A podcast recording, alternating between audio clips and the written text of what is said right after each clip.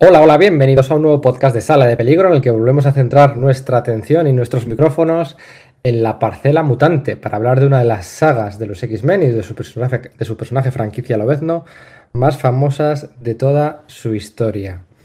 Están hoy aquí Enrique, Íñigo y Sergio para hablar del Arma X de Barry Windsor Smith. Muy buenas chicos. Hola, ¿qué tal?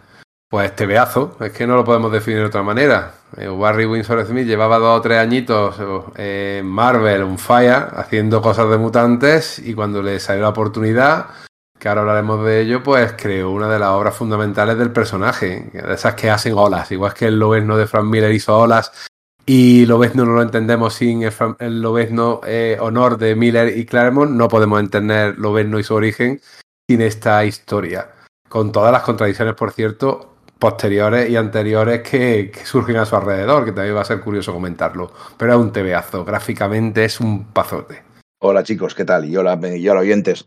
Pues, pues sí, estamos otra vez aquí, pero es que encima, otra vez con los mutantes y otra vez con Barry Windsor Smith, porque no hemos hablado de, él en un montón de tiempo de podcast y de pronto nos hemos juntado en nada, en unas semanitas, entre los Vengadores de Roy Thomas, del Conan de Barry Windsor Smith y ahora este Arma X, pues nos hemos, nos estamos quedando, nos vamos a quedar satisfechos nos vamos a resarcir de este super artista.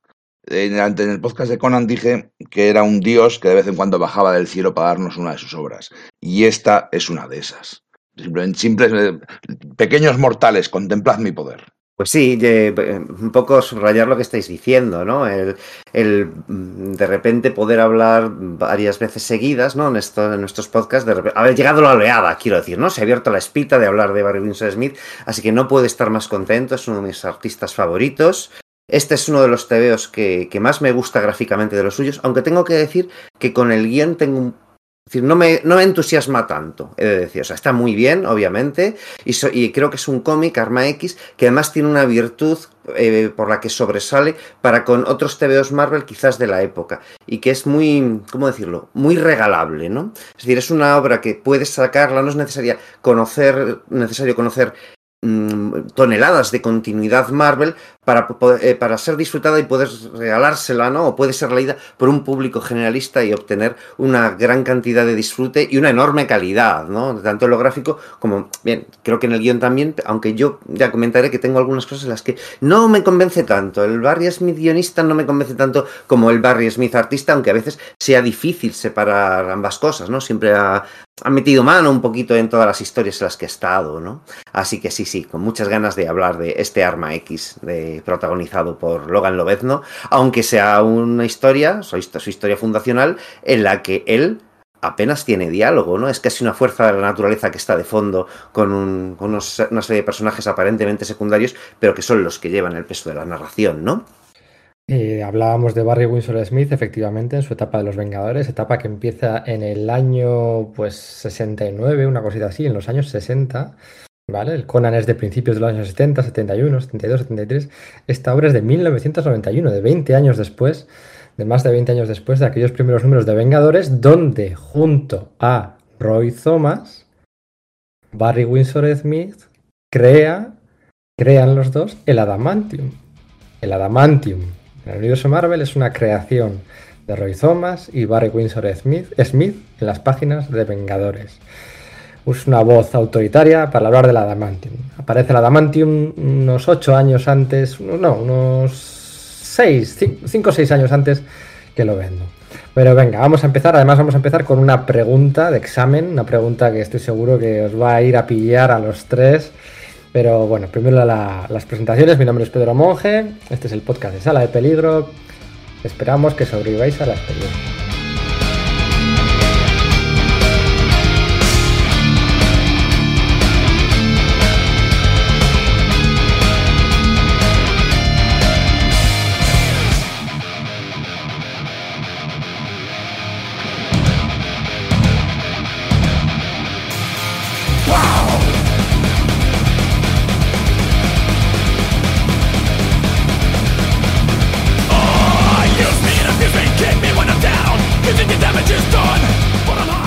A ver, pregunta de examen. A ver si alguien es capaz, porque claro, lo ves, ¿no? Ya sabéis, la historia Se ha ido construyendo en base a parches, retrocontinuidades, añadidos que nadie pedía, pero que han quedado ahí solidificados para siempre, añadidos que gente sí que pedía y se hicieron y luego no gustaron y se han olvidado. Y bueno, pues la historia de Lobezno cuesta un poquito ordenarla.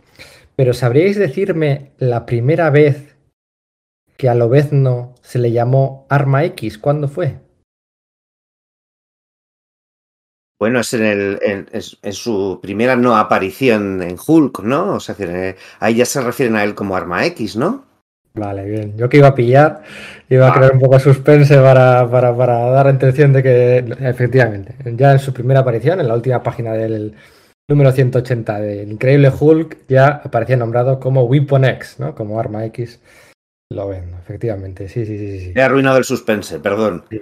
Pensaba que, que, estaría, que estaría confundido y me, y me, la devolverías de algún modo y con, con un dato claro. que nos volase más la cabeza, perdón. Eso fue otoño del, otoño del 74, ¿vale? Y bueno, pues uh -huh. hasta, hasta este 1991 no se cuenta la historia pues de Weapon X, del experimento X, donde, donde, se, crea, donde se crea este arma 10, arma X, arma plus, arma llamémoslo como queramos. Venga, ¿cómo empezamos a contarlo? Eh, hablamos de Barry Wilson Smith, hablamos del Marvel Comic Presents, hablamos de la relación entre Claremont y, y Barry Windsor Smith, que bueno, que eh, hay muchas cosas para contar ahí también. Eh, ¿Cómo queréis enfocar este principio de podcast? Quizás por cómo surge el proyecto para Barry Windsor Smith, ¿no? Es decir, de Smith en realidad ya hemos hablado algo en nuestro podcast de Conan y en nuestros podcasts de los Vengadores. Sin duda, a lo largo de este, de este programa también caerán más datos, porque es una personalidad muy, muy concreta, muy, es muy. Es, es, es puntilloso, es un, es un, personaje en sí mismo, quiero decir, ¿no? Así que sin duda para explicar alguna de las cosas, alguna, alguna cosilla más saldrá. Pero quizás lo interesante sea eso, con, está ese Barry Windsor Smith que en los años 80 ha vuelto a hacer cómics, se fue a mediados de los 70, en su intención era irse del mundo del cómic, pero fue lo que acabó haciendo, y después de colaborar en la película eh, La mano de Oliver Stone, donde hacía unas tiras cómicas de, bueno, comic strips, quiero decir, no de, no de humor, ¿no? Pero sí de, de, como de periódicos falsas, de un personaje parecido a Conan, vio cómo funcionaba el mundo de Hollywood, al cual, pues bueno, pues se anhelaba, etcétera, y decidió que, bueno, igual no era tan, el mundo del cómic no estaba tan mal, ¿no? Así que, bueno, pues vuelve a mediados de los 80 con, a Marvel, de la mano de su amigo Herb Trimp, a, con la miniserie esta del hombre máquina y tal, primero entintando, luego, bueno, pues ya dibujando, y se mete... De, la que, por cierto, perdona Sergio, de la que, por cierto, hablamos en el podcast de Iron Man 2020. Es verdad, con lo cual otro momento más en el que sí que hemos hablado de Barry Smith. No sé, al final van saliendo, van saliendo. Pues eh, el caso es ese, que él vuelve a Marvel y empieza a colaborar también con, bueno, pues con, la franquicia mutante, ¿no? Y aquí que en el número, creo que el 205, no estoy muy seguro, de Uncanny X-Men, eh, colabora con Chris Claremont haciendo una historia llamada eh, Lobo Herido, ¿no? En la cual, bueno, pues eh, es donde Dama Mortal, bueno, Yuriko se transforma en Dama Mortal por, por los experimentos de, de, de Espiral, y junto a los cyborgs que, que habían sido los, los, personajes que, que, que Lobezno había masacrado de la saga del, del, de Fénix Oscura, Lobezno, y que luego se habían sido reconstruidos en la novela gráfica de los nuevos mutantes como cyborgs, pues dan caza a Lobezno en una Nueva York navideña, mientras está de fondo el personaje de, de Katie Power, ¿no? la niña pequeña de, de Power Pack. ¿no? Barry Windsor Smith no conocía tanto al personaje de Lobez, no lo había dibujado un par de veces, pues claro, porque, bueno, pues en, en, haciendo episodios de, los X-Men, de, de, estos que hacía puntuales, por ahí eh, aparecía. Pero en ese momento quedó fascinado por el personaje y de hecho la portada que dibujó me da la sensación de que le influyó gráficamente mucho para la, la posterior realización de esta obra, ¿no? El caso es que un tiempo después, el editor Terry Cavanagh, que es alguien a quien, bueno, pues tenemos, siempre vilipendiamos aquí en, desde Sala de Peligro, ¿no? Pero ahí a, esos finales de los años 80, le ofreció a, Barry Windsor Smith eh, realizar un, bueno, pues unas historias cortas para la, serie antológica Marvel Comics Presents, ¿no? Que era una serie quincenal. No sé si al principio la idea hubiese sido que, que fuese semanal respondiendo al Action Comics Weekly de DC, me da la sensación, pero luego su, su cadencia pasó a ser quincenal. ¿no? Mira, si quieres fechas, el Action Comics Weekly, que fue coger el, la cabecera mítica de DC y convertirla en un, en un semanario que traía varias historietas pequeñitas de unas ocho páginas, empezó en mayo del 88 y este Marvel Comics Present fue de noviembre, ¿no? por tanto, Era una la respuesta sensación, directa. Sin embargo, el experimento de DC duró cuarenta y pico números y el de Marvel llegó a 175 números. Empezó como quincenal, pero luego ya al final era mensual porque ya veían que vendía poco y bueno, los últimos números tú te los ojeas y es que no saben ni los personajes que salen. O sea, una cosa súper marciana con Kate Giffen por ahí haciendo cosas un poco extrañas, pero al principio la verdad que sí era una, una colección unas historias bastante potables, pero siempre, siempre las portadas estaban dominadas por mutantes. Cuando no era Lobezno, era Coloso y cuando no era Cíclope. Y así. Vale, pero era el, el- el, no sé, el 90% era Lobezno. O sea, Sí, siempre. o sea, Y los Lobezno y bueno, Motorista Fantasma. Lobezno y. Claro, cuando llegó el X, motorista y- fantasma, empezó a ser también el motorista fantasma, ¿verdad? de 100, de 100 números, que estamos hablando, pues de, pues, no sé, de 100 números, 50 semanas, eh, 80 eran de Lobezno tranquilamente. Eh, es una, era una antología donde se probaban a, pues, a autores nobles, recién llegados, a, sobre todo en la en aquella cambio de la Marvel de los 80 a los 90, había muchos, eh, recordar, recordar, había muchos editores haciendo los pinitos de guionistas. Había, bueno, pues la mayoría, el mismo Terry Cavanagh mismamente, ¿no? Pero es muy curioso que, lo comento ahora, podríamos comentarlo luego, que no sé si habéis fijado, yo para, bueno, pues este arranque de nostalgia al releer Arma X, he viajado a los números originales y me he leído todos los Marvel Comic Presents enteros. O sea, de la saga, ¿eh? esta, desde el... set- No, me refiero del 72 al 84, que son los números que comprende, me he leído todos los capítulos. No son los de Barry Windsor Smith de Lovendo. Y por ejemplo, es muy curioso que hay números de, de Dave Cockrum con el Doctor Muerte, hay un número de Steve Ditko con el Capitán América, ahí está John Byrne, hay gente. ¿No había también un serial de Shanna la Diablesa de, de, de, principio. de Gulacy? Eso es, de Paul Will así. Y luego los dos últimos capítulos, de, seis, que serían los cuatro siguientes, los dos últimos, estaban guionizados por Mary Javins, que es la actual directora editorial o actual chief editor, ¿no? Editora en jefe de DC Comics. Estaba allí a mediados del 91 guionizando una saguita de seis números de Firestar, la chica de los nuevos guerreros, ya era de los nuevos guerreros. Y allí estaba Mary Javins eh, haciendo sus pinitos como guionista, ¿eh? para que os hagáis una idea de, cómo cambia, de cómo cambia la, no sé, la vida. Y 30 años después, aquella, aquella mujer que en prácticas en la oficina, encargada, eh, ayudante de Carl Potts en la oficina del sello Epic y encargándose de la adaptación de Akira y de tantas cosas en Marvel, estaba allí haciendo esas cosillas. Es muy curioso, muy curioso leer los créditos de la oficina Fabián Icieza, un Fabián Icieza jovencísimo en- en haciendo alguna parte de Gambito, de Ojo de Halcón, que luego haría una serie de Ojo de Halcón y 10 años después. Así que es fascinante. Y otra cosa, el Marvel Comic Presents, eh, que va del 72 al 84, la saga esta de Arma X, los números 82-83 son del mes en el que se publica Uncanny X-Men 279, o sea, el último número de Chris Claremont, con la saga aquella con el, con el Rey Sombra. Y del debut, o sea, el, el- de- coincide el final de Arma X con el final de la etapa de Claremont en Uncanny X-Men y con el debut del X-Force de Rob Liefeld y Fabián Icieza. O sea, que en el número 2 habría un Arma X también. El número, el número 2 de X-Force de Rob Liefeld había un Arma X. Kane, ¿no? Kane, eso es, Kane. Entonces había una conjunción ahí de, de- de cositas en la franquicia mutante súper curiosa. Que bueno, luego comentaremos que, que Barry Windsor Smith eh, quiso dejar algún cabo suelto a propósito para su amigo Claremont. Lo que pasa que no sabía que para cuando iba a acabar de publicarse, Claremont tenía pie y medio fuera de la editorial. Hace poco vimos un tuit, hace dos o tres días, de la- del vuelo de Rob Liefeld, en la cual se quejaba que todo el mundo eh, adjudicaba a Morrison la idea de ampliar el proyecto Arma X a un proyecto Arma Plus y ir sacando ramificaciones. Y decía que no, que él ya lo había hecho precisamente con ese Kane, que supone que también es uno de los productos de todo ese programa Arma Plus que tantas iteraciones ha tenido y que por retrocontinuidad se ha ido, ha ido creciendo y creciendo y creciendo a lo largo de los años. Mira, este, este tipo de Tiene revistas...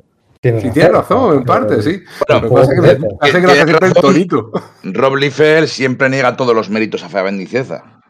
Eso también. Tampoco, tampoco lo olvidemos. Que- No, pero ahí estaba negando los méritos a Grant Morrison. Bueno, pues Sí, sí, cuando sí. crean a. Sí, pero, a lo, hice pequeño, yo. pues, ese tal Kane se presentaba así mismo también como Arma X. No, me refería a que eh, este tipo de revistas, como el Marvel Comics Presents o el Action Comics, como bien habéis dicho, eran un perfecto eh, sitio para que los jóvenes autores se foguearan. Eso ya no existe.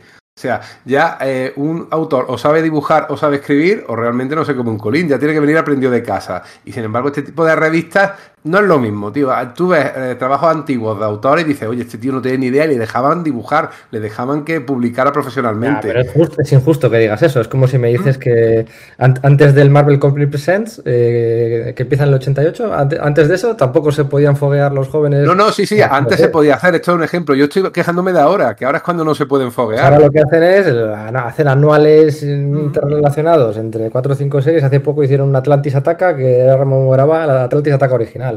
Pues ahí metieron a 4 o 5 chavalillos a, foguearse y ya está. Eso se sigue haciendo. O, cuando hicieron el, en DC el Flashpoint aquel, eh, metieron gente nueva o el Convergencia. O, siempre hay eventos y mierdas ahí que publican que esto, lo, hago, notar, eh, esto lo hago notar porque incluso un tío como Barry Winsor Smith, que como bien comentaste en ese fabuloso podcast que existe sobre Conan, la diferencia entre su primer número y el último, creo que era el 24 o por ahí, era abismal. Y sin embargo, ese hombre estuvo 10 años, siguió aprendiendo.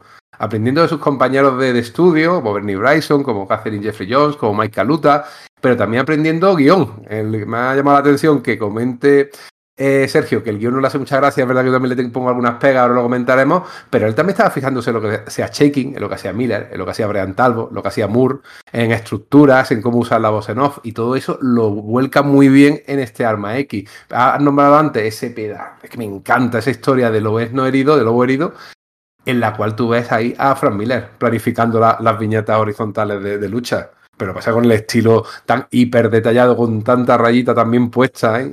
Nadie pone también las rayitas como ¿no? Efectivamente, como hacía. Entonces, Cada copa era un hombre que seguía absorbiendo lo que, lo que se estaba haciendo. Yo creo que eso fue lo que le animó también. Fíjate que yo creo que en Arma X va por delante, lo digo como elogio, pero también como crítica de no saber adaptarse. Yo creo que va por delante del estado del arte, del coloreado, del momento. O sea, yo creo que el papel, el coloreado de la época, se quedan por detrás de lo que era capaz de hacer por aquel entonces ya Barry Windsor Smith. Yo creo que no acaba de ser eso es toda una cuestión en sí mismo, ¿no? El tema del color, el papel, etcétera. Y yo creo que es una bestia en sí misma que será parte de este, de este podcast o, del, o de las pegas que tiene Barry Winston Smith para con esta, esta propia obra. No sé qué queréis que entremos ya a partir de ese podemos entrar porque Neil Adams, decíamos, ¿no? Neil Adams venía de la industria de la publicidad, de la industria de otro lado y sabía perfectamente del papel, sabía, en su, en su momento Neil Adams supo adaptarse a lo que había, incluir cosas nuevas y, y, tal. Y Barry Winston Smith aquí yo creo que se nota... Pues yo creo que todo lo contrario, ¿eh? y que yo estoy, de su parte.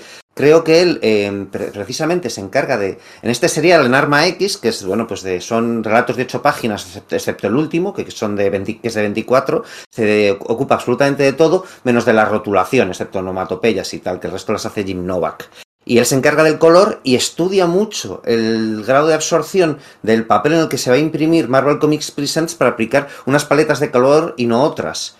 Y de hecho yo creo que sí que se nota un montón. Yo me he leído la, la versión de, de, Comics Forum que publicó aquí en, cinco grapas. ¿no? Obviamente no es la misma que la norteamericana, pero también he estado consultando vídeos y fotografías en internet para las comparaciones que hay. ¿no? Entonces creo que sí que le queda muy bien ese, ese coloreado, ese, ese papel, porque le apaga los tonos y le da esa, esa esa atmósfera ténebre, y sin embargo, cuando ese, esa obra ha sido reeditada hasta hace muy poco en papeles de, de mayores calidades, con menores grados de absorción del papel, todo resulta muy chillón y se nota especialmente en los violetas. Los violetas en, el papel original dan una atmósfera bastante tenebre a los fondos y sin embargo en, ediciones posteriores resultan, eh, no sé, como que un pegote puesto detrás, que eh, un, golpe de neón que no, que no acaba de pegar. Entonces yo no, no estoy de acuerdo con esa apreciación. Creo que la, idea original de, de, Winsor Smith era bastante buena y de hecho es una de sus quejas, ¿no? Él tenía pensado cuando se acabó, eh, cuando se acabó de publicar esto,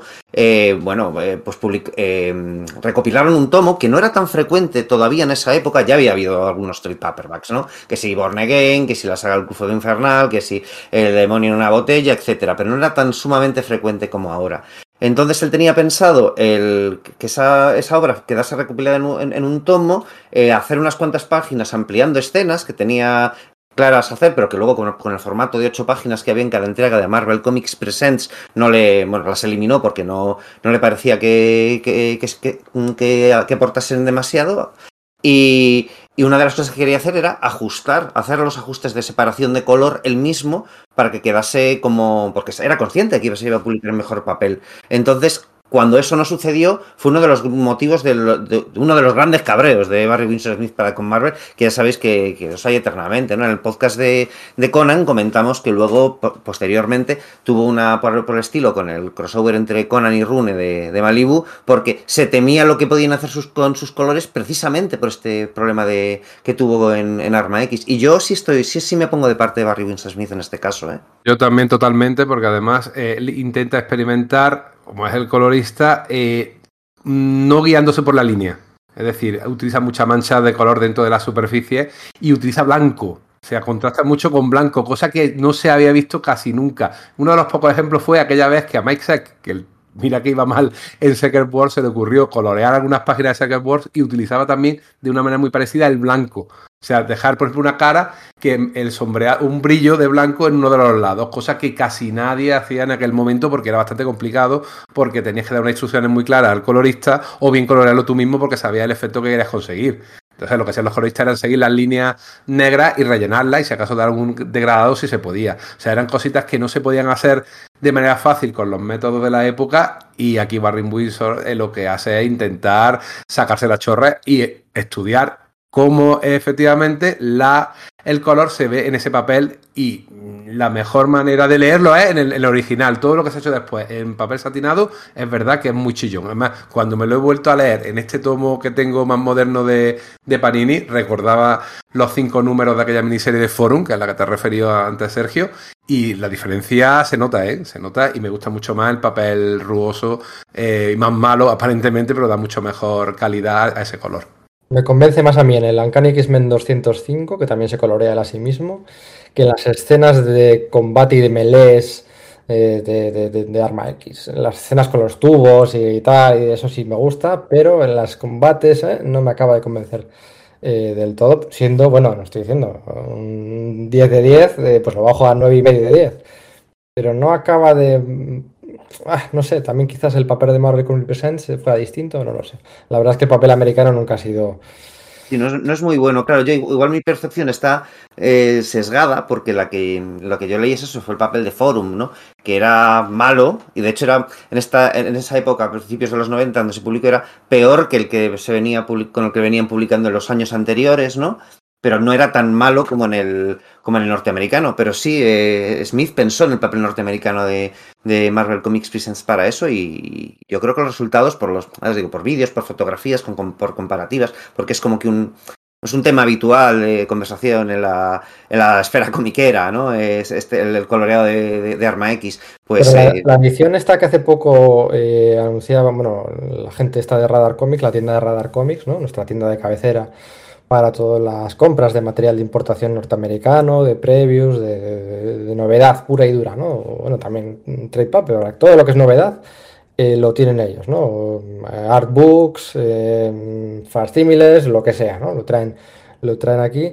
Hace poco eh, colgaron en su foto, en su, en su, lo diré, en su cuenta de Twitter una imagen de la ultimísima edición de Arma X, que es la que está en boca de todos, porque, bueno, pues debe tener el, el restaurado perfecto, el coloreado perfecto, o no sé qué perfecto, para los más puristas de este tema, ¿no? Eh, ¿Tenéis vosotros esta edición de, de, Arma X Gallery Edition, puede ser? Eh, la Gallery. Edition y no, todavía no la tengo. Dentro de unas semanas me llegará, pero todavía no lo tengo. Pero toda la gente con la que, con la que lo he consultado confirman que, el, que no solamente el, el, color, porque no es exactamente el de Winsor Smith, ¿no? Es decir, fue, se hizo una separación de color para, para reimprimirlo luego. Se utiliza esa misma separación de color, que es la misma que vino en los, creo que los ómnibus de Lobezno, ¿vale? Pero se ha puesto sobre un papel distinto a los Gallery Edition habituales, que efectivamente es más poroso y sí consigue un efecto muy, muy similar al de Marvel Comics Presents sin, el, sin que el papel sea, sea de mala calidad, ¿no? Entonces sí que consigue que los colores eh, emerjan del papel de un, de un, modo muy, muy similar al, al, al, objetivo que tuvo el autor cuando, cuando los concibió, vaya. Y es un poco lo que he visto también eso en vídeos y lo que, bueno, pues gente que, que lo tiene, yo, ya os digo, hasta dentro de un par de semanas no, no lo tendré entre mis manos, pero eh, la reacción parece que ha sido bastante unánime a ese respecto y por gente que es bastante, bueno, bastante cuidadosa con eso, ¿no? Sí, porque además eh, con, con, Arma X pasa que tiene un puntito, eh, dicho desde el buen sentido, yo solo lo digo en el buen sentido cuando uso esa palabra, tiene un sentido gafapasta, ¿no? También, este, mm, o sea, esto, este todo esto, este aire que siempre ha sabido capturar muy bien DC, ¿no? Con sus productos y sus novelas gráficas y sus tal, y que a Marvel siempre se le escapaba, ¿no? Y eh, con Arma X se cumplía eso, ¿verdad? Coincido del todo, era un poco lo que me refería antes, ¿no? Es muy... Eh, muy de, de, de, tomo reputado, ¿no? De, de poder ser juzgado en, en términos de, premios de cómics independientes o algo por el estilo, que lo cierto es que no lo sé, no sé si, si ganó galardones, no me, no me he documentado por ese lado, pero sí es como muy, muy unitario y muy de, bueno, pues puede poner en una, en una librería al lado de un Dark Knight Returns o de un, bueno, fíjate, un Born Again quizás, ¿no? Serían ese, ese tipo de, excepciones de, esa, ese, de, esa, de ese periodo de Marvel, ¿no?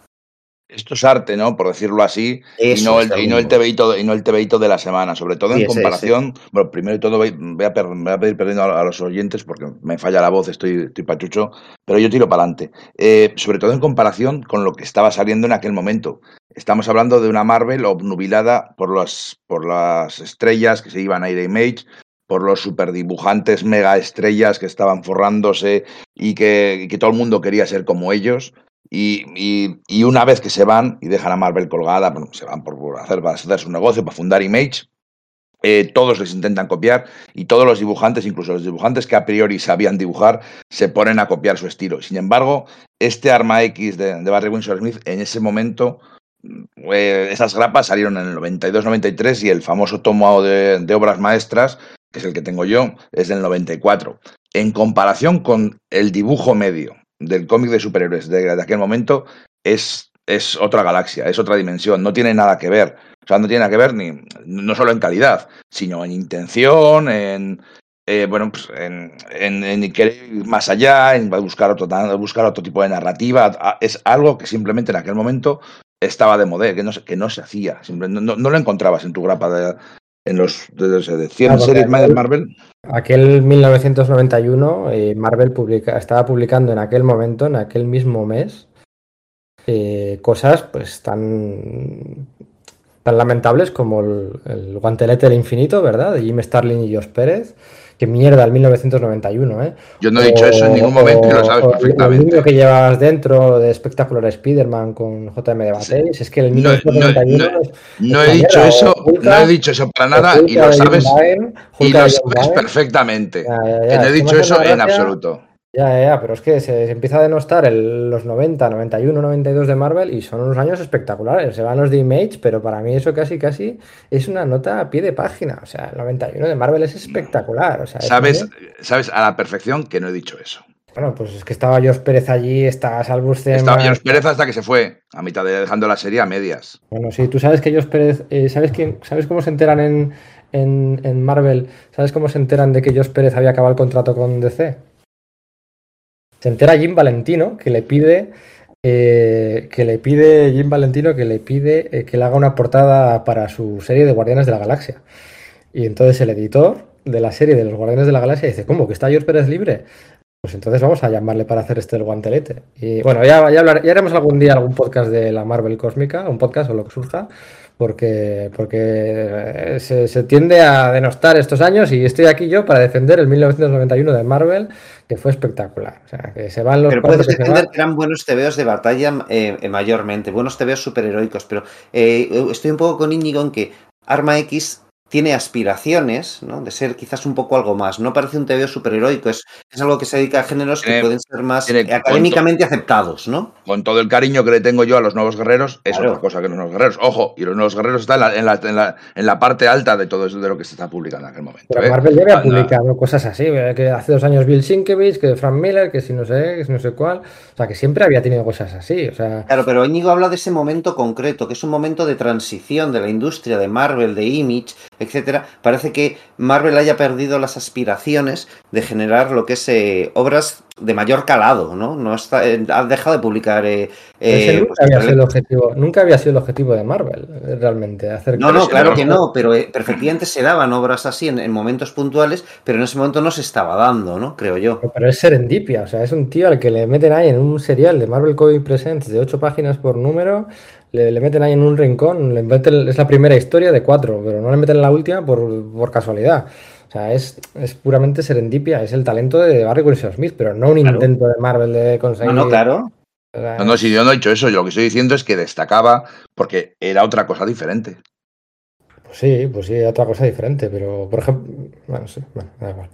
Hombre, de luego gráficamente estaba a un nivel fabuloso. Yo creo que eso es lo que Iñigo ha querido decir y poquitos le, le podían soplar. También es verdad que es un hombre de proyectos más o menos eh, cerrados, aunque bueno, vosotros eso sabéis 20 veces más que yo, eh, hizo sus cositas muy apañadas con Valiant poco después, ¿no? Jim Shooter lo, lo cogió, lo fichó y se crearon medio universo Valiant y muchos personajes los diseñó él y tal. Eh, gráficamente, yo creo que poco podemos hablar más de, Barry Windsor que no se sepa. Como guionista, como guionista, es verdad que mmm, él en entrevistas se considera a sí mismo como guionista. Es curioso cuando realmente no ha guionizado tantas cosas y que ha hecho cositas.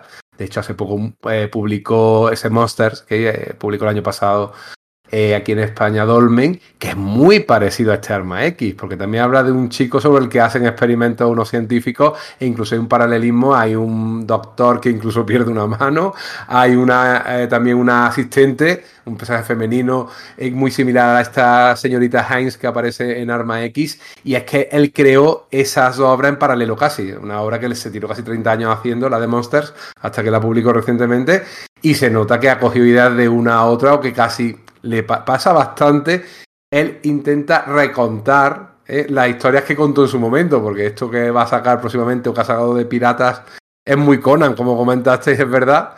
Y, y, parece como decir, venga, voy a volver a contar lo que ya he hecho antes. Son historias muy parecidas en el sentido de que son historias de los peligros de la ciencia. Sin, no, eh, filibusteros. Enrique se refiere a freebooters. Ah, los de freebooters estos que ha sacado. Exactamente, no me acuerdo el nombre, algo de pirata. No sé si a corsario o filibustero, dime. El otro día leí a alguien que se quejaba de que la editorial no había advertido que la obra estaba inconclusa. eh, no, claro, publicidad engañosa. Y yo, ostras. Eh, Pero eso no sé, me refiero, o sea, es una obra ¿no? que tiene 20 años, ¿no? Hace 20 años que se sabe que está inconclusa, no sé. Y se, enfadó, y se enfadó porque no la dejaban, eh, ya se sabe, o sea, es como si... Bueno, eh, vamos a reconducir esto mmm, a, eh, explicando lo básico, o sea, de qué iba Arma X, ¿no? Por si hay alguien que lleva aquí media hora escuchando nuestras batallitas y nuestros piques, ¿de qué iba Arma X, al fin y al cabo, ¿no? Porque... Básicamente te cuesta el experimento mediante el cual Lobez no consiguió el Adamantium. Había habido algunos apuntes anteriormente de que eh, no había sido eh, por su voluntad, que había formado parte de un experimento secreto canadiense en principio, luego se dijo que era canadiense-americano, ahí siempre han ido saltar, americano en el sentido estadounidense, obviamente, ¿no? Entre los dos países.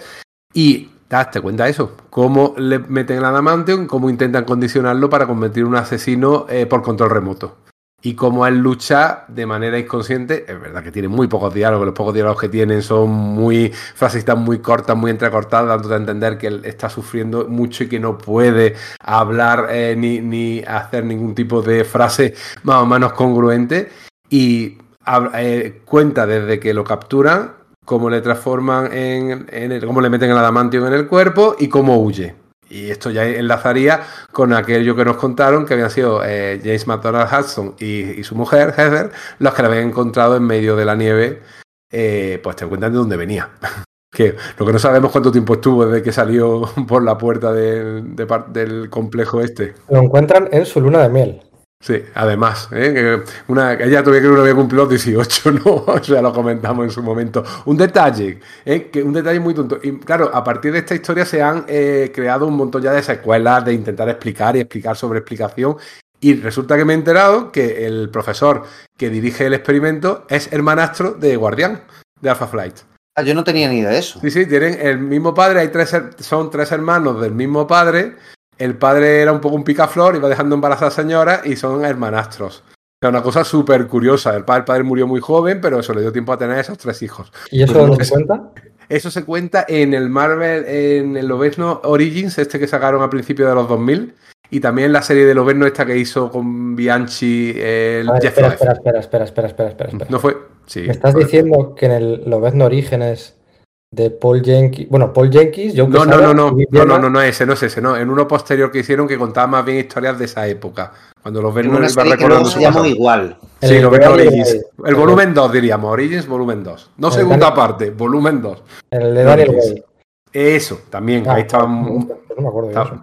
Sí, pero era- era- lo contaba en dos viñetas. Era una chorrada como un demonio. No sé, las cosas de los de intentar eh, crear un poco de continuidad sin ningún tipo de necesidad. Porque ¿no? el profesor era el hermano de Guardián. El hermanastro de Guardián. Hermanastro de Guardián. Hermanastro, hermano de padre. Madre mía. De verdad. Yo cuando lo vi digo, pero bueno. Necesario. Mira, ahora que dices esto de Lobezno Orígenes, cuando se cuenta, eh, nosotros como siempre vamos cogiendo caminos alternativos. Eh, eh, cuando, cuando se cuenta, cuando cuentan Paul Jenkins, em, Kubert, Richard Isanove y bueno, no, no olvidemos, Joe Quesada y Bill Gemas firman, so- son co-guionistas de... eh, algún día ahora que se ha ido Joe Quesada hay que hacer un podcast de Joe Quesada. Eh, Bueno, más que un podcast de Joe Quesada, de la Marvel de Joe Quesada. Em, pero firman, son co-guionistas del Lobezno Origen. Eh, una de las críticas que más se virtió sobre. A mí me gusta, ¿eh? ¿A a quién le gusta de aquí Lobezno Origen? A mí me gusta. En su día no me gustó, pero cuando lo he vuelto a leer me ha gustado mucho más. A mí, Pero- a mí no me gusta, básicamente No porque no sale Lobezno, ni te explica su origen, ni te cuenta, no sé, es una historia de alguien, un personaje que, que tenemos que, que nos dicen que será Lobezno, pero no tiene absolutamente nada que ver. Como Arma X de Barry Windsor Eh, Smith. Eso es, es lo que se decía de Lobezno Origen era innecesario. Innecesario. Pues oye, este arma X de Barbara Windsor Smith eh, ¿era necesario? ¿Era o era innecesario? Porque. A ver, no tiene nada, absolutamente nada que ver. Esto es como le ponen el Adamantium, esto es el origen de Lobezno. No la niñez de Logan, de- no, no de Logan, de James Howlett. Esto- eh, Arma X es el origen de Lobezno, cómo consigue el Adamantium. E- y las garras de Adamantium. Aunque luego a posteriori se nos dijera que siempre había tenido unas garras de hueso y que cuando se le quitó en, las atracciones fatales se le quitó el Adamantium, aquí en esta historia eh, no hay nada que nos lo diga. No hay nada que sí, nos sí lo diga. hay, sí lo hay. O sea, yo, a ver, eh, lo de las garras de, de hueso, lo de las garras de Mm. hueso, salía en el número 75 de Lobezno. Cuando había, cuando Magneto le había arrancado el Adamantium y entonces intentando hacer una algo sesión de posterior a la entrenamiento. publicación de Arma X. Sí, sí, un par de años, dos años posterior. Bueno, pues aquí habla de, reiteradamente que hay un flujo excesivo de adamantium a la suela de la muñeca. Como diciendo, está, re- está recubriendo más huesos de los que debería. Lo yo, que claro, pasa cuando todo el mundo se caer- sorprendió, cuando todo el mundo se sorprendió, digo yo, no, no, pero yo en- tenía entendido por ese detalle que, que, tenía la garra eran suyas. O sea, yo, No, pero fui que- yo lo que el, el entendí- único que se dio cuenta, pero. Claro, pero a Me mí me la da la sensación, y sobre todo en la relectura, lo que yo entiendo es que al final hay una mano oculta, que luego hablaremos sobre quién, quién es y quién, qui- quién iba a ser, que en el fondo está guiando el flujo de ese adamantium, igual que luego eh, desconecta las, las, eh, las cosas para que el Lobezno vaya, vaya porque el que catalice un poco su liberación, ¿no? Porque le interesa que, que Lobezno llegue a donde está, ¿no? Entonces, hay un flujo de adamantium hacia sus muñecas que los científicos que están ahí no están controlando y da la sensación que es esa mano oculta a la, a la que obedece el profesor, que ni siquiera el resto del experimento es consciente de que existe, la que está, la que está llevando al, el proceso del adamantium a ese punto. Mira, yo lo he entendido de la manera que te he No, dicho. no, no, no, Es, es que lo bueno es que lo bueno es que, que casa. Porque lo que da a entender aquí es que los científicos que le están haciendo no saben que va a tener esas garras de adamantium alojadas en, en el Es que antebrazo. no le han hecho ni una radiografía, tío. Porque dice este hombre tiene a lo mejor una placa metálica por un accidente y eso crea una Sí. reacción chunga. Averigua tú, ¿no? Ciencia chunga. Lo Eh, que, no, lo que no, pasa es que luego cuadra. Ah, lo meten allí, venga a meterle adamantium. Venga, sin ningún problema. Y dicen eso de active la reserva extra de adamantium para que vaya más flujo. Entonces esas son instrucciones que da el profesor por encima de todo el resto del, del equipo científico que tiene a su cargo. Y él a su vez está recibiendo órdenes de alguien oculto, que si queréis lo cuento ya, y ya está. La idea era que, era que hubiese sido Apocalipsis, ¿vale? En Saban Nur. La idea en las oficinas de, de Marvel en esos momentos era que que él hubiese estado detrás del experimento de Arma X. De hecho, en el especial este de Lobezno en la jungla, dibujado por Mike Miñola con John Walt Simonson, ya se deja caer eso, porque Lobezno llega a una base de, de, apocalipsis en la Tierra Salvaje y encuentra un esqueleto de Amantium y se deja caer un poco eso. Entonces esa era la idea. Apocalipsis había sido introducido eh, pues a mediados de los de la segunda mitad de los de los 80 en Factor X, no, en el 84, no recuerdo exactamente. Y la idea era hacer de él un, un personaje eh, que fuese muy relevante para la mitología mutante por retrocontinuidad. Entonces, no podía ser simplemente ese personaje que, bueno, que la idea original iba a ser el búho, ¿no? El enemigo de, Daredevil, no era la idea original del guionista Bob Layton, ¿no? No, Luis Simonson y Walt Simonson dicen, no, vamos a hacer de alguien, de, de ese tío, alguien de entidad. Y una de las cosas que tienen pensado es revelar que el, quien, quien secuestró a Logan eh, eh, mientras era agente del gobierno canadiense y le implantó el adamantium, entonces luego que, para luego escapar y encontrarse con, con, Heather eh, McNeil y, James McDonald Hudson, había sido Apocalipsis. Entonces, de hecho, por lo visto, Barry Winsor Smith, su idea era haberlo revelado ahí, ¿no? Porque bueno, aquí lo podré contar. Entonces, Chris Claremont le pide que no lo haga. Le pide que no lo haga porque es algo demasiado grande y quiere contarlo en sus X-Men, ¿no? Y Smith, pues bueno, pues lo, entiende y dice, vale, me parece razonable, voy a dejar que sea una figura en las sombras y no voy a revelar quién es, ¿no? ¿Qué pasa? Que para cuando se termina de publicar Arma X, pues Chris Claremont se larga, ¿no? Con lo cual esa idea se queda en la nada, nunca recuperada después, ¿no? De hecho, eh, no sé si es serendipia o totalmente intención, volvemos a dar un salto al futuro. Cuando lo ves no pierde el adamantium, se pasó un par de años en adamantium, el que se lo vuelve a implantar es Apocalipsis. Sí, yo creo que es que deberían hacer otra retrocontinua diciendo, no, pues al final siempre fue Apocalipsis, por eso supo hacerlo también a final de los 90, porque ya tenía controlado el proceso. Yo, yo sé que Sergio, yo sé que Sergio hizo un artículo grande en, sala, en nuestra web de Sala de Peligro, hablando sobre la historia de, de Lobezno y sus insertos de continuidad y qué está en continuidad y qué no. Yo voy a reconocerlo. No lo sé, porque sé que durante los 90 se metía que si, si esto eran implantes de memoria, si no lo eran. Ahora estoy seguro que Sergio nos va a contar. Pero eh, la regla para mí siempre es, si el cómic es bueno, es continuidad. Entonces luego no me importa que un cómic de mierda de 2003 hecho por, no sé, un patata cualquiera, diga que es Jeff Loeb, ¿eh? Concretamente fue Jeff Loeb. un patata cualquiera diga que esto no existe, este cómic es continuidad. Este cómic es historia del personaje y eso es literalmente la continuidad. en el 2005 se reveló que, la, que el poder en la sombra era un tal Romulus, un personaje de nueva creación que hicieron eh, Daniel Way, que lo ha nombrado antes Pedro, con Jeff Loeb en las series que iban en paralelo. Pero un personaje que era una, un, refugiado de los años 90 para mal. salió, mal, iba a ser una nueva especie. Muy mal Iba a resultar que Lobezno, Feroz, Loba Venenosa, Chico Salvaje y compañía no eran mutantes, que eran una nueva Una especie evolutiva distinta, que todos formaban parte de Rómulos. Bueno, sí, eso Los lupinos, ¿no? Los, lupinos, sí. No, no acabó saliendo del todo bien con Simone Bianchi, hicieron un arco argumental en Lobezno y lo, y lo dejaron. Es que, ¿cómo va a salir bien? Si Feroz es un gato y, lo, y los otros son lobos y perros. Es que, señor López, usted no sabe, no entiende la diferencia entre cánidos y felinos. Eh, bueno, y lo vendo no es un. Bueno, da igual. Eh, es un Hubo un momento en que era realmente un carcayú evolucionado. Sí, por eso yo creo que es Jeff Levy iba tratando de pillar esa idea. Pero... Lo que yo sí quería decir, espera, antes de nada, que estamos aquí hablando de, de cómics con glamour y tal, y no sé qué, que si Arma X, que si. Yo sí que quería decir que ese número 75 de Lobezno, de Larry Hama y de Kubert, es espectacular.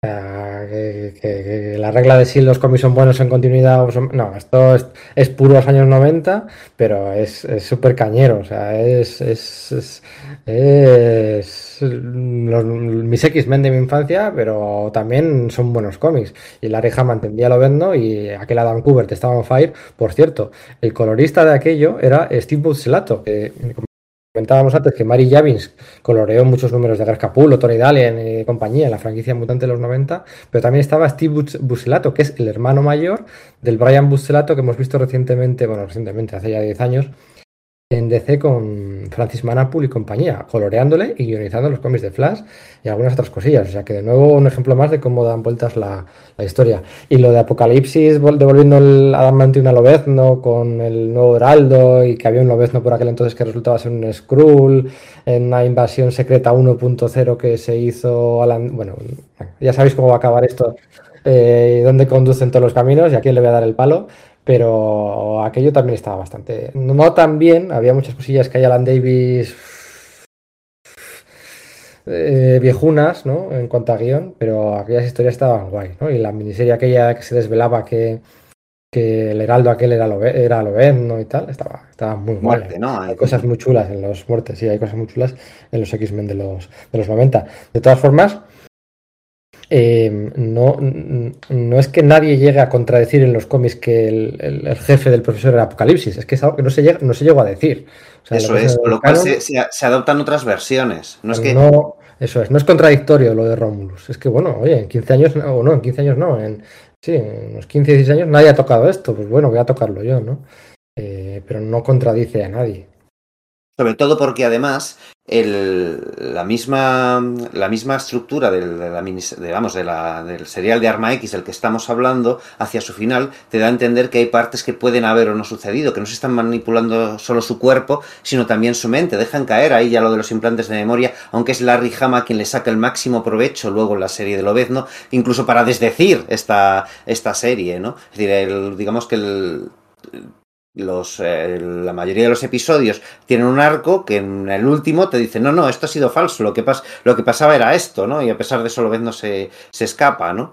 Entonces, era muy, es muy fácil hacer eh, implantes sobre, o sea, que está muy justificado por la propia propuesta de Barry Windsor Smith. De, esto quizás sea real o sea una ilusión, ¿no? Hay una entrevista de Barry Windsor Smith en, creo que Amazing Heroes o algo por el estilo, en la que el tío dice que es que él en realidad no era muy consciente de la de la propia continuidad de Lobezno, entonces que igual contradijo, cosas y tal, ¿no? Lo que pasa es que yo no tengo claro si en el fondo lo está diciendo en serio, si está vacilando al, entrevistador, porque Barwin Smith es muy así, ¿no? Y dice, sí, sí, claro, joder, yo es que, ah, o sea, que Lobezno es, puede ser mucho más longevo de lo que de, lo que de lo que parece. Ah, no lo sabía. Jo, yo lo dibujé con la misma edad por elección artística, fíjate, como a ver, no sé, no, no, me acaba de encajar mucho, ¿no? Yo creo que, que Smith sí que lo sabía, simplemente decidió pasarse algunas cosas por la piedra y otras, bueno, pues eh, abrir nuevas vías para hacia los orígenes del Obezno, ¿no? Eh, tal como, y como ha dicho Pedro, esto de Arma X no puede pasar demasiado tiempo en el pasado. Por narices tiene que ocurrir después de la invención de la Amantium en Los Vengadores. Entonces no hablamos de que es cuando el resto de eran niños. y 1974, ¿no? Y, pues, efectivamente. Eso es. Oye, eh, un detalle. Vamos a hablar de. Estamos hablando todo el rato de Barry Winston Smith. Em, vamos a hablar de esa. Yo siempre digo, ¿no? Em, todos nos acordamos de Tormenta en las guerras asgardianas, ¿no? Ese, diseño espectacular de Tormenta asgardizada, ¿no? Con que fue eso fueron no sé si una o dos viñetas llega a salir en una o dos viñetas. Algo así no y una portada no una portada no y desde entonces han hecho 34.000 portadas alternativas se ha revisitado aquel diseño 84.000 veces y cuatro o cinco funcos ha habido a estas alturas no o sea es un diseño que Tormenta adopta en una o dos viñetas espectaculares por supuestísimo. De Adams, el martillo de Thor en fin todo esto no pero duran dos viñetas. Eh, el Lobezno desnudo con esa pelambrera XXL, con los gadgets tecnológicos con lucecitas a lo de mm, placa pectoral de Darth Vader y tal, tampoco dura mucho, pero ha sido revisitado porque, bueno, es el impacto que tiene en eso, ¿no? Es, espectacular, ¿no? Y, eso ha sido revisitado. También hay un Funko y también hay portadas alternativas. Hay, tres. películas, tres películas basadas en este cómic. Y es nada, súper poco tiempo el que dura con esa, con, esa imagen, ¿no? La cuota de pantalla. Es icónica, ¿no? Eso es, y eso está al alcance de muy pocos. Sí, eso es, o sea, decir, porque además la elección de entrada no parece, eh, no sé, muy bella, ¿no? Parece meramente funcional, ¿no? El tipo desnudo con un casco, un montón de cajas pegadas y cables y tal, y dices, bueno, esto parece esta cutre. Entiendes que es funcional, pero dices, de entrada podrías pensar, esto no, no es elegante. Y sin embargo, al estar y ser clave de, en, una, en una historia, pues eso, a su vez clave dentro del personaje, consigue emerger, ¿no? Y, y, convertirse en algo que es, bueno, pues totalmente ya parte de, de la mitología del personaje a, pues a niveles profundos, ¿no?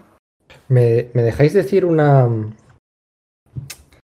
una barbaridad? ¿Me dejáis decir una burrada? A ver. Eh, estos son del 72 al 84, pues son 13 capítulos, ¿no? 13 capítulos. Los 13 capítulos de Marvel Comics Presents, de las 13 portadas, si os digo que solo una me parece bonita, la, Ah, del, pues. la del casco, eh, y que el resto me parecen un poco reguleras, ¿qué pues yo no, no, no opino igual. Esta es, yo esta que en la que Lobezno está desnudo eh, andando sobre la nieve, en la que, que con una especie de plano, plano cenital desde arriba, con un árbol eh, pues, en, en un lado, a mí esa me, me flipa muchísimo y estoy seguro que puedo recordar unas cuantas más. Voy a sacar mis grapas de forum para mirarlas. Hombre, por la parte que me toca, y sabéis que todos los oyentes saben la gran mayoría que suelo hacer los, los logos de los programas y me estoy viendo un poco negro para sacar alguna imagen que me cuadre en nuestro diseño, porque utiliza tanto el hecho de eh, en las viñetas eh, llenarla de dibujo que es que no sé por dónde recortar para que quede bien. O sea que, que me, está, me está costando un poquito de trabajo, pero sí, por ahí van los tiros. Por algo que has dicho, creo que va a salir el logotipo de este programa. A mí sí me gustan las portadas, pero sí que es cierto que lo auténticamente, auténticamente icónico está en el interior. Eh, lo que nos da esas imágenes tan potentes que quedan para siempre son, son viñetas y splash page. Eh, usa, no abusa, pero sí que usa las splash page para hacer auténticas barbaridades. Para, son imágenes. Yo la, la. Es que hay un montón, pero la splash page. en- mira, el otro día en Conan lo comentaba. Hace una cosa que yo no he visto dibujar a nadie.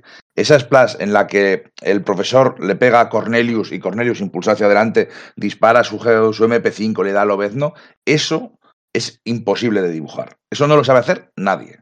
Esa sensación de movimiento, esa inercia, esas muñecas, ese plano que, que elige Barry Windsor Smith, ese es increíble. Y como esa, hay unas cuantas más. Además, Mira, no es una imagen congelada, hay ¿eh? movimiento dentro de la propia viñeta, o se hace una narrativa dentro de ella, ¿verdad? Sí. Sí, sí, sí.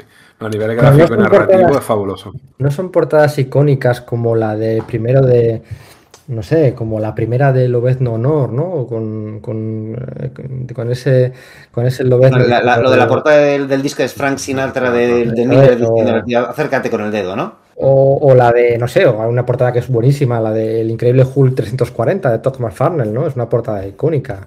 Sí. Eh, no, no, no O, llega. o Días del futuro pasado. Mm, No llega, o sea, está la, la splash page en la que está la melee esa con todos echándosele encima y él salen hacia arriba, esa primera página es mucho más potente que las portadas. Por cierto, las portadas, en todas las portadas, eh, eh, pone Marvel Comics, Presents arriba, ¿no? Y no pone Wolverine, pone Weapon X en, el título, ¿no? Pero eh, por lo que he estado al releer yo esta vez, mm, me he fijado y en el interior de las páginas, en los 13 capítulos, solo hay una vez en la que a lo vendo se le llama Weapon X. Es curioso porque yo pensaba que eh, se le iba a mencionar eh, como tal, ¿no? Viene en la portada, es una, una denominación que ya conocíamos, pero solo se le llama Weapon X en una ocasión. Y claro, me ha llevado a pensar que ¿quién le bautizó eh, realmente como Weapon X? ¿Fue el profesor? es como muy raro, porque luego el gobierno ¿no? canadiense sí le llama Weapon X, y si Claro. esto es independiente del gobierno canadiense, son parte de las contradicciones de continuidad de, Lobe- de- de la historia de Lobezno. Originalmente la idea era que hubiese sido el propio gobierno canadiense el que le hubiese hecho el experimento. Entonces es- es aquí en, en- en Arma X donde se dice expresamente que no, que, que era, que es, que es una, que es una, una, una fuerza, una organización ajena al, al, gobierno canadiense, ¿no? que será la que le habrá robado el, el proceso del adamantium y los huesos a Lord Viento Oscuro, el, el padre de Yuriko, que apareció por primera vez en un Daredevil de Denny O'Neill y ¿quién dibujaba? Nadie, ¿no? Ah. Eh, lo, que, lo que quiero decir, una cosa que me parece importante transmitir, porque a posteriori, todos, o sea, el, el- el- lo complicado que es el pasado del Obedno, los implantes de memoria y todas esas cosas, cuando se presenta al Obedno y cuando se hace famoso y se convierte en una superestrella en la patrulla de Clermont y Virne, su origen es un misterio porque él no nos lo cuenta, pero él, pero él lo sabe. Él sabe qué, pasado ha tenido, su familia, lo que ha vivido cuando se presenta en el, el- cuando nos cuentan la historia de, de Alpha Flight, en el número uno de Alpha Flight de, de John Byrne, nos habla de ahí James tuvo su primer gran éxito, el superagente secreto especial Lobezno. Y da a entender que, que el programa Arma X y todo es, así, que es parte del, del departamento Arma. De hecho, llaman Arma Alpha originalmente, porque es parte del departamento Alpha. Entonces, luego, pues, a partir de ahí, posteriormente, es cuando empiezan a enredarse. Y lo que dice Sergio, de que descubrirse que el procedimiento para implantar el adamantium lo hace el padre de Dama Mortal, lo hizo Bill Mantro en Alpha Flight, que le tocó los cojones, le tocó muchísimo los cojones a Claremont, porque estaba mm, ca- callándoselo, no queriendo revelar todo eso durante toda su larga etapa, y de pronto llega aquí el señor este en una serie que no es la suya, que por supuesto que Claremont era muy celoso de sus personajes, y cuente una cosa tan importante que no casaba con sus ideas previas. Claremont era muy de la cuchipandi y de los amiguitos. Y, Walter Simonson y Luis Simonson son amiguetes. Pues, eh, pues venga, eh, me gusta vuestro apocalipsis y le voy a utilizar. O Barry Winston Smith, me llevo bien con él. Eh, pues venga, le voy a dejar que cuente algunas cosas. Y Barry estaba, era tan celoso de sus personajes que se cargó a la patrulla X para que nadie la pudiera. La dio por muerta durante 50 números para que nadie pudiera utilizarla. eh, a veces mm, con resultados mm, vergonzosos, ¿no? Porque yo me estoy acordando ahora en Infinity War, por ejemplo, en- no, en, la Cruzada del Infinito, eh, no, perdona, en el Guantelete del Infinito convocan a Lobezno y a Cíclope, si no recuerdo mal, ¿no? Y estaban, bueno, Cíclope no, pero Lobezno se suponía que estaba... Cíclope, lleva, Cíclope lleva el traje de Factor X. Eso es, sí, el de, el de. Portacha, ¿no? Pero, pero Cíclope creo que no estaba, no estaba dado por muerto, ¿eh? Es lo que estaba No, No, no. claro, él estaba en Factor X, estaba en los Factor X de Era Portacha. Era Lobezno de la Patrulla X australiana, o mismamente en el crossover del año anterior, en Atlantis Ataca, si os acordáis, eh, que sale el dios este, el, el villano de De mierda, Tigaur y todo esto, que ¿no? convoca, que, tiene siete novias y que entre las novias están Tormenta y Jean Grey, ¿no? Y entonces es como que está allí Tormenta y todos dicen, ah, pues se parece a Tormenta, pero Tormenta no puede ser porque Tormenta está muerta, ¿no? Y eran capítulos escritos por John Byrne solo como para darle en los morros a Chris Claremont, utiliza la Tormenta cuando se suponía que la patrulla aquí estaba dado por muerta, ¿sabes? O sea, Oye, ahora que he sacado esta de John Byrne eh, y, de, y de darle las narices a la gente y tal, ¿a vosotros no da la impresión de que el doctor Cornelius que dibuja Barry Windsor Smith es una caricatura de John Byrne? Que es, el a fin de cuentas, uno de los. O sea, si no, no, el, no es el creador de Lobezno, obviamente. Y como ya como todo el mundo sabe. Sí, pero sí es uno de los, de los autores que le, que le que más le configuraron sus comienzos. Y ese hombre así con barba, pelirrojo y tal, a mí me. No sé, igual estoy viendo fantasmas, ¿eh?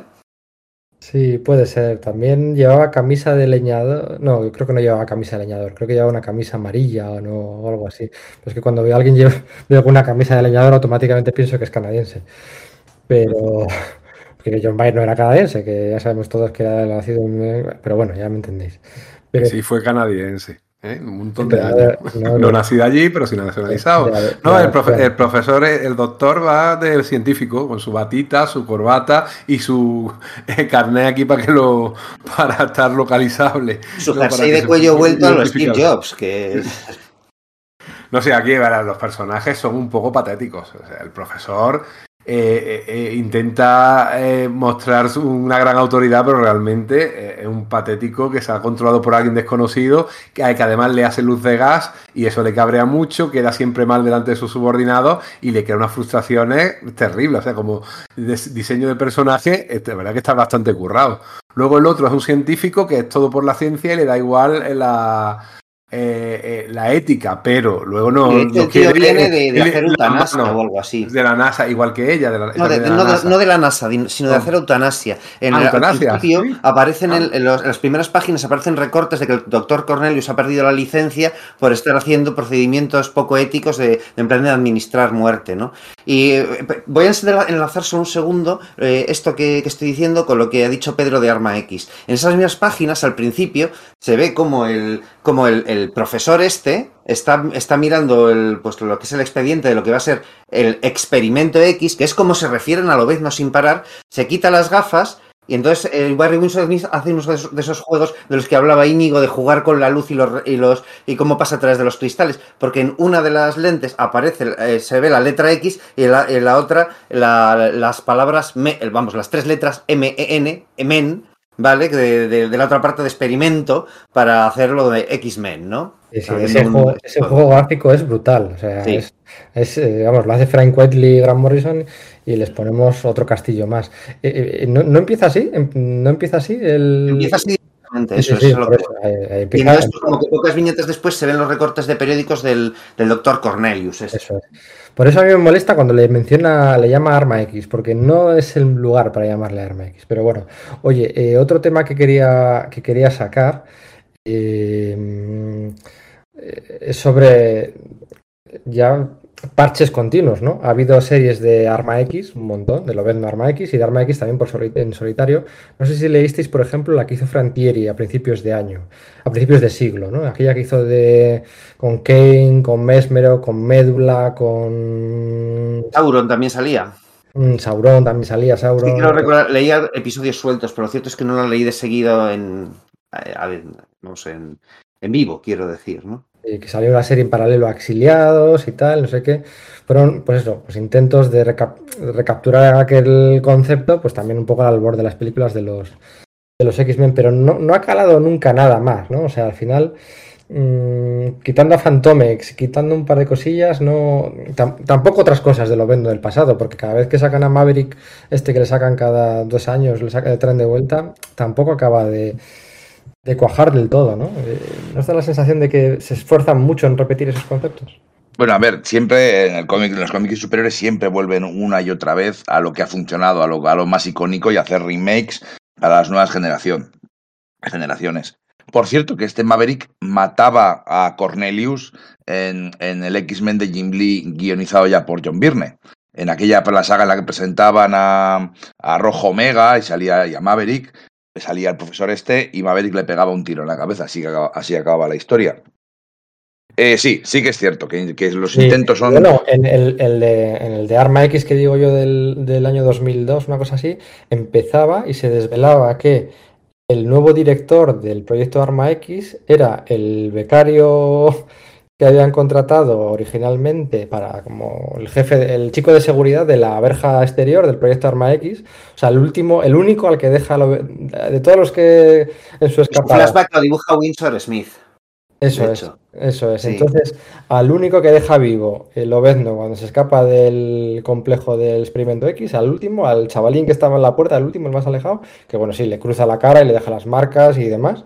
Ese se convierte con el paso de los, de los años en el director del nuevo, del nuevo Arma X, ¿no? Bueno, es un- pero es un eh, una escena que no se ve en el Arma X original, porque en el Arma X original Lobezno se carga a todo el mundo después de una, de una doble escapatoria de una doble escapada bastante. Sí, es- Eso, eso es parte de mis problemas con el, con el guion, ¿no? Es decir, digamos que a lo largo de los capítulos se va repi- repitiendo una estructura que es como creen tener controlado a Lobezno, le pegan con un animal, se escapa y mata a unos guardias, venga, lo volvemos a contener. Vamos a hacer una prueba nueva. Eh, mata a un animal o se enfrenta a lo que sea. Mm, Se descontrola, mata unos, unos guardias, ¿no? Para ser eh, capítulos de ocho páginas seguidos, contando una historia muy concreta y autoconclusiva, repite varias veces su propia estructura para luego al final además desdecirse de todo lo anterior. No, no sé, entonces en ese aspecto creo que, a ver, yo es muy disfrutable el TVO, ¿no? Pero sí que le ves ahí como que los, los palos a rueda. Hay otra crítica que se, le suele hacer que es que es que es confuso porque los textos en off van de los personajes que le están tratando, que, este- llevan el experimento. El profesor, el doctor Cornelius y Jaime, ¿no? La, la asistente que, eh, femenina que es la que está que es más proclive hacia lo bezno, ¿no?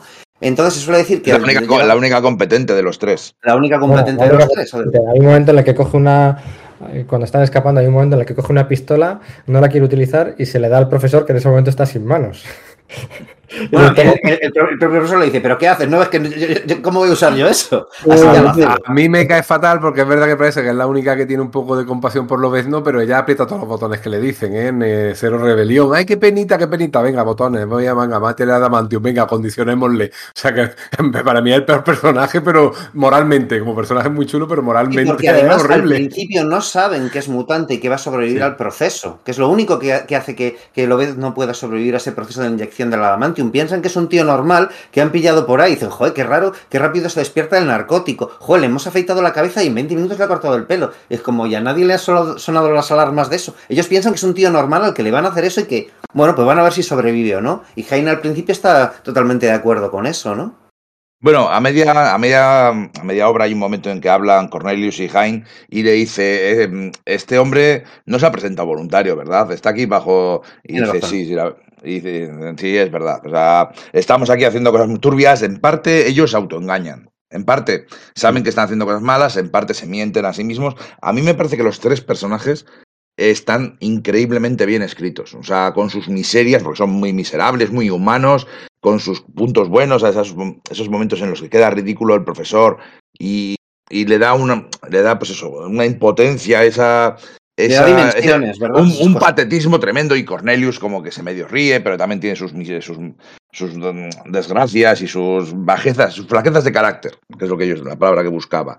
Y entonces, y además yo creo que son muy, muy, muy bien reconocibles. Estamos todo el rato viendo sus textos, que aparte de que aparte de que lo pone con diferentes colores, el texto es. parte de la narrativa. O sea, los textos ¿no? es una parte fundamental de la historia porque te van guiando por toda la página, todas las conversaciones. Además, como están, como están para, arriba, para abajo. Eso es.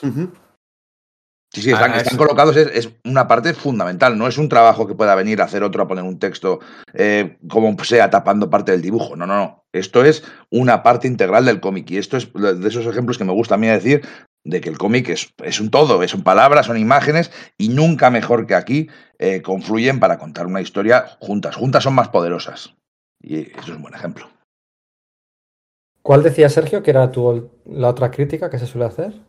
No, esa es la que decía, que se suele criticar que es difícil de seguir por el, porque puedes resultar confusos por la profusión de textos y tal, pero creo que sí que hay un código muy claro y que además, joder, es que no todas las obras tienen que ser de lectura inmediata. Esta es una obra en la que el, al ser tan detallista cada, cada, cada imagen, cada viñeta, al estar tan, cargada de detalle, sí que de alguna forma te está diciendo, tírate un tiempo con cada una de ellas, ¿no? O sea, decir, tiene una... Eh, entonces sí que deberías ser capaz de, de, recrearte los textos y entender lo que está pasando, aunque al principio sea confuso, porque luego sí se va dando explicaciones. Al principio parece más caótico porque los textos en off parece que sean la voz de en off de Logan, que es un hombre que que está cansado de vivir, que no tiene dirección en la vida, que está simplemente agente del gobierno, se mete en peleas en bares, está borracho y parece que el universo le castigue diciendo, o sea, es en plan, no sé, Sau o algo por el estilo. Tienes esa, esa, vida y no la aprovechas, pues toma, fíjate lo que te pasa, ¿no? O sea, decirte, y te hacen eso y a partir de ahí será, será más bien un héroe, ¿no?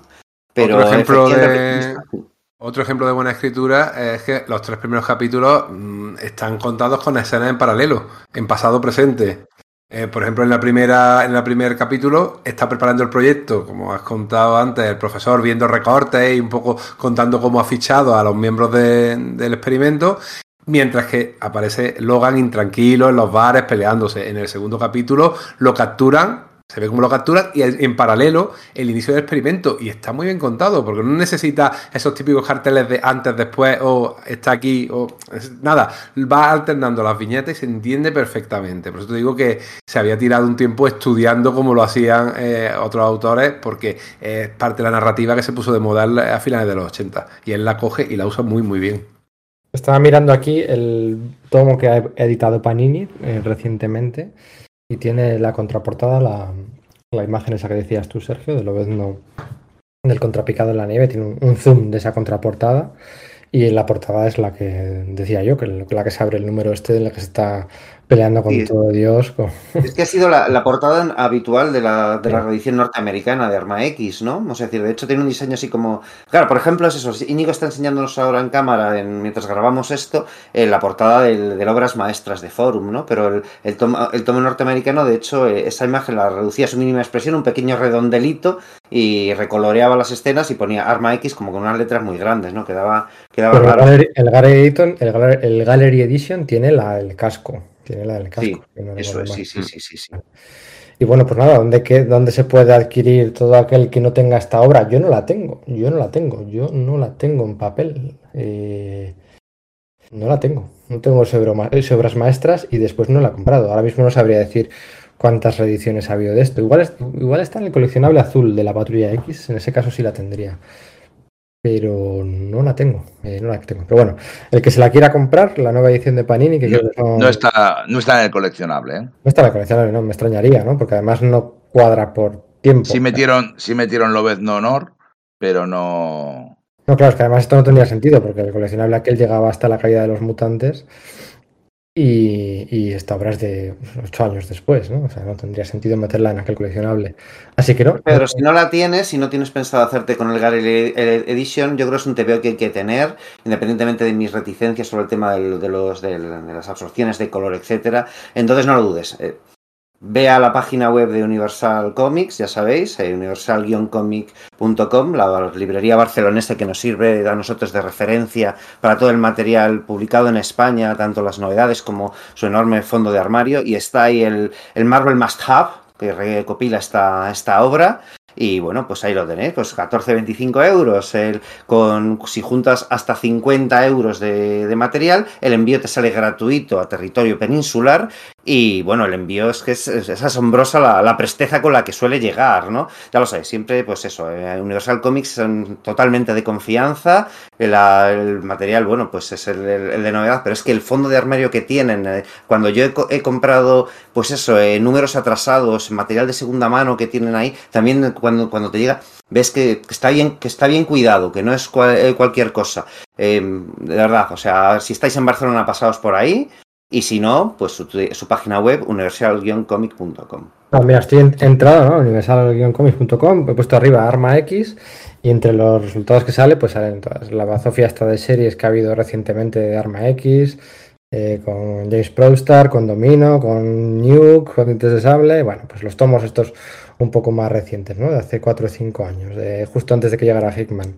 Eh, tiene el Marvel Monster Arma X de. Oh, madre mía. Pero claro, Arma X, por, por la coincidencia de Arma X, también está la miniserie de cuatro números, los, los cuatro números de Arma X de la era de Apocalipsis. Porque claro, la, la serie de Lobezno se convirtió durante cuatro números, como todas las series mutantes en los años 90, en. eh, cambió el nombre y, y para la de Lobezno eligieron el título de Arma X. Y tienen aquí las grapas de Forum, con unas portadas espectaculares de Adam Kubert. Bueno, Adam Kubert. eh, no sé qué más tiene que hacer para ser considerado el, dibujante definitivo de, de. O sea, mm, ¿qué más tiene que hacer? O sea, sí, está Frank Miller, está John Byrne, está Jim Lee, está tal, pero joder, ¿qué más tiene que hacer Adam Kubert? ¿Cuántos años más tiene que dibujar Adam Kubert a Lobezno? ¿Y en cuántos proyectos distintos se tiene que dibujar para ser considerado el, dibujante definitivo? No sé, vosotros, pero es que me parece... Tiene que hacerlo en uno que tenga tanto calado como Honor o como, o como este Arma X. Ese es el problema, que ha estado dibujando sus, sus cómics de, de largo. Es como Mark Silvestri. Mark Silvestri también es un dibujante que tiene una temporada muy larga junto a Larry Hama, que podría ser considerado también un... ¿Por qué no considerar el guionista definitivo de Lobezno, no? Porque no tienen, digamos, no son obras que tienen el alcance que Arma X ha tenido. Mira, estabas diciendo esto del nombre y estaba pensando una cosa. Por la misma concepción de cómo le llegó a Barry Windsor Smith este proyecto y cómo lo concibió, se entiende por qué lo llamó Arma X, aunque no acaba de ser muy justificado. Y es que él, pues cuando Terry Cavanagh le propone hacer algo para Marvel Comics Presents, el guion que le propone no le gusta nada. No sé, creo que es incluso con otro personaje. Entonces él se queda pensando si es capaz de hacer eh, un, serial con, con historias de ocho páginas que tengan su propio nudo, nudo, eh, presentación, de, eh, nudo y desenlace y que a su vez forma parte de una misma historia. Lo toma como un reto como creativo, ¿no?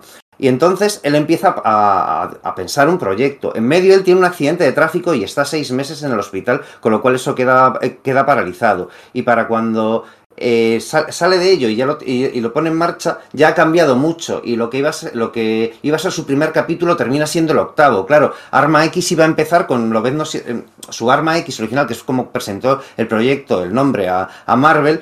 El primer capítulo era con, con, él ya pues siendo controlado por, por Cornelius, etcétera. Entonces, claro, ¿qué pasa? Que al final la historia es la del experimento X y termina siendo Arma X, ¿no? Por eso está un poco nombrado ahí, pero el nombre correspondía a la idea original que tenía Barry Windsor Smith del proyecto.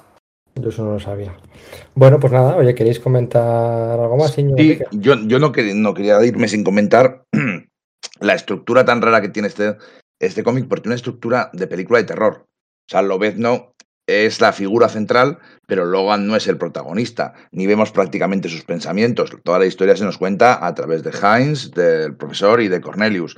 Y todas las escenas, todo lo que transmite ese lobezno que se va a escapar el monstruo que está atrapado, se va, se va a atrapar, se va a escapar hasta que se escapa, empieza a palmar, empieza a matar a todo el mundo y hay, momentos de slasher de puro slasher de ellos tres huyendo por los pasillos con el monstruo detrás, bueno, con este caso es el, es el, arma X, rompiendo, le corta la mano, persiguiéndoles, atravesando paredes, ellos haciendo planes de, de matar al monstruo, ¿no? De, le ponemos aquí a esta, bueno, la tira el profesor a Jason Borges, Freddy Krueger y Terminator juntos, en, en, ese tramo de la, de la peli, todos juntos. Exactamente, o sea, eso el, el, monstruo imparable al que tiene que sobrevivir, de tirarle encima el acero fundido, el adamantium fundido. ¿Esa, ¿Le tiran adamantium fundido o le tiran...?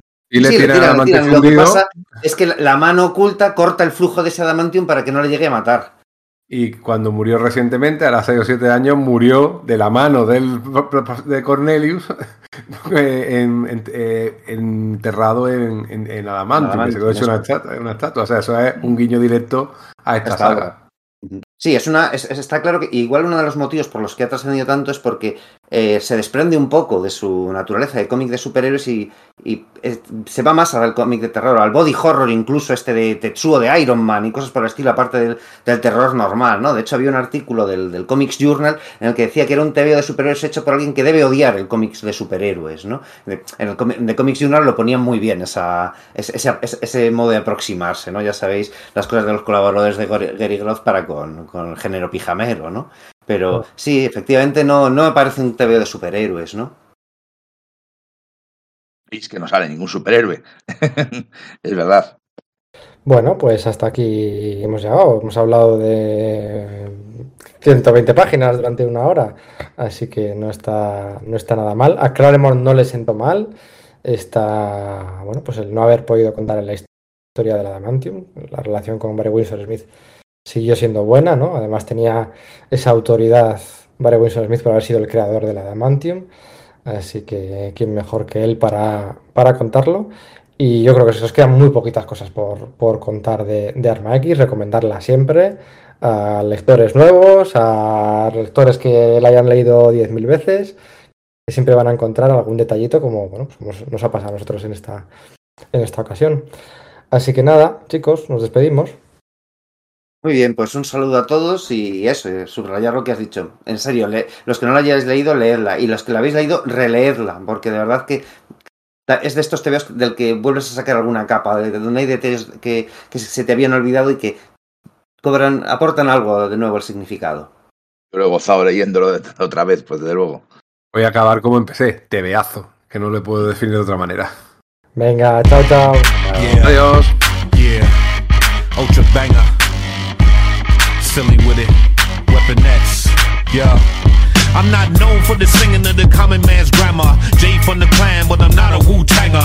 Concrete gorilla, still spitting bananas. We set the foundation by swinging a new hammer. Glitz and the glamour come secondary to my timeless jewels and street knowledge degrees. Come on, Weapon X haters down on your knees. Throw your rhymes in the flames and repent to the east. One, two, three, and a three,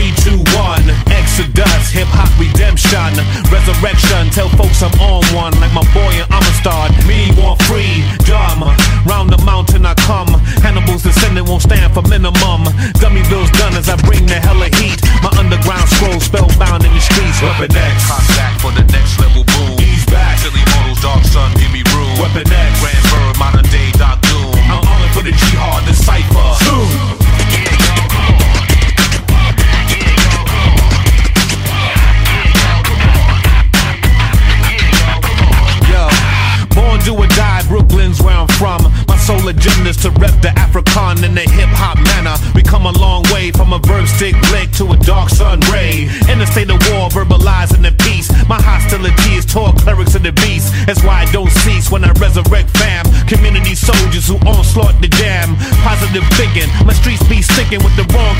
pimping. Turn on our own is the first steps to simping. Train of fools, kids set tripping on the steps of school. Tell folks to cool and possess finesse, or be a contribution to the prison business. You know how it goes, son. There's nothing to guess. You could be a strange fruit and be straight innocent. Weapon